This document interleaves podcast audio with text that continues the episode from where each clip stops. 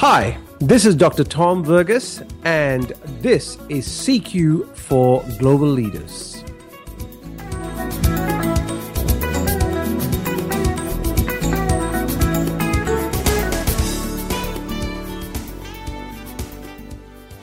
In the Paul McCartney podcast, uh, where I talked about Paul McCartney, I said that one of the areas that he had that kept him sustaining was the fact that he had passion. The second area that I think that has helped him sustain his longevity in the music business is health and fitness. And you may recall I said in the in the podcast that he's a great advertisement for being a vegetarian because he's been a vegetarian for 42 years.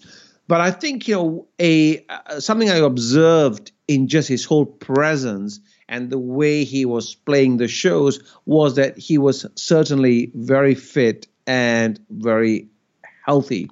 So, if you think about it as a global leader, why is health and fitness important?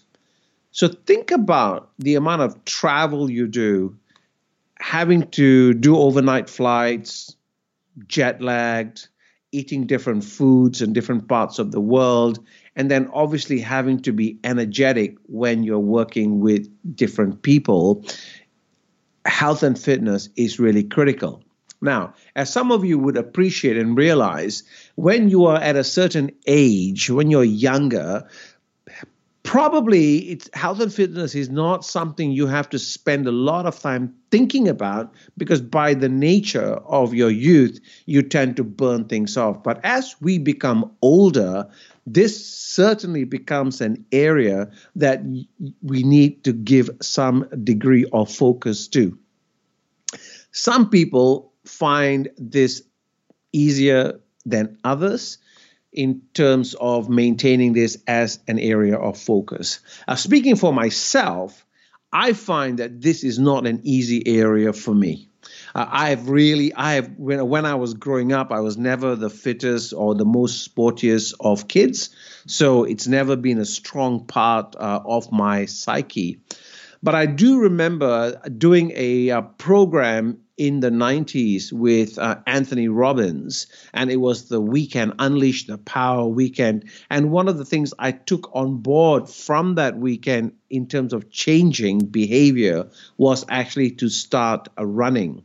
And uh, you know, I I did start running after that, and I ran a couple of 5K runs and 10K runs, and I really enjoyed the running until I started getting some injuries. And even though I tried to get rid of the injuries, I just couldn't do it. So that stopped me uh, from running. I joined then a number of gyms, and I was like your typical 95% of people who join gyms. You know, we turn up for three times and then we stop. And so I just found that was not a useful thing for me.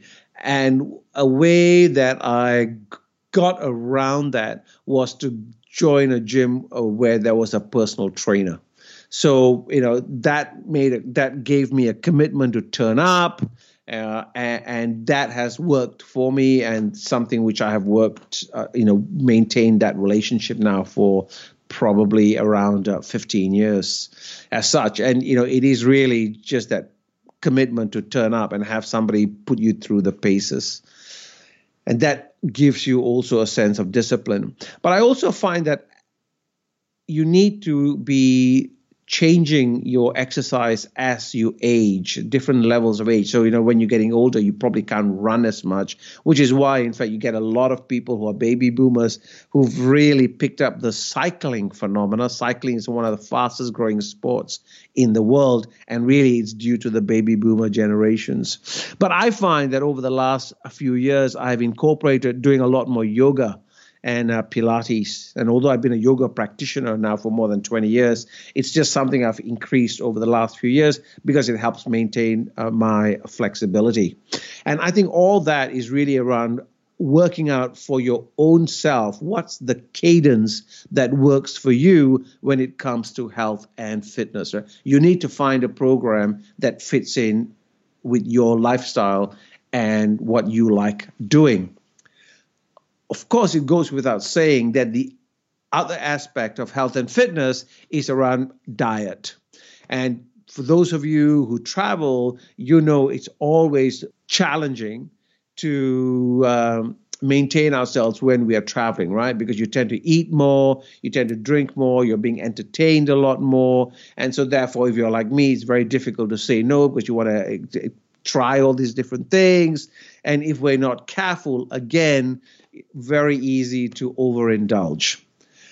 Going back to health and fitness, again, it's about being able to maintain that and understanding yourself. How do you manage your diet together with your health and fitness.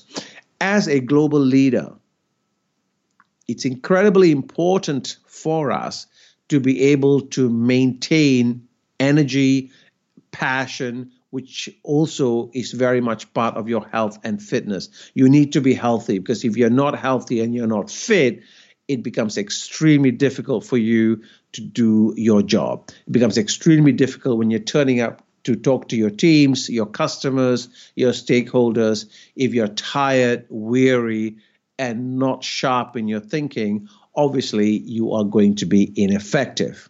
So, here's the reflection point for you at the end of this podcast. What's your plan when it comes to maintaining your health and fitness? And the second point is how do you sustain your energy to make sure you're being effective.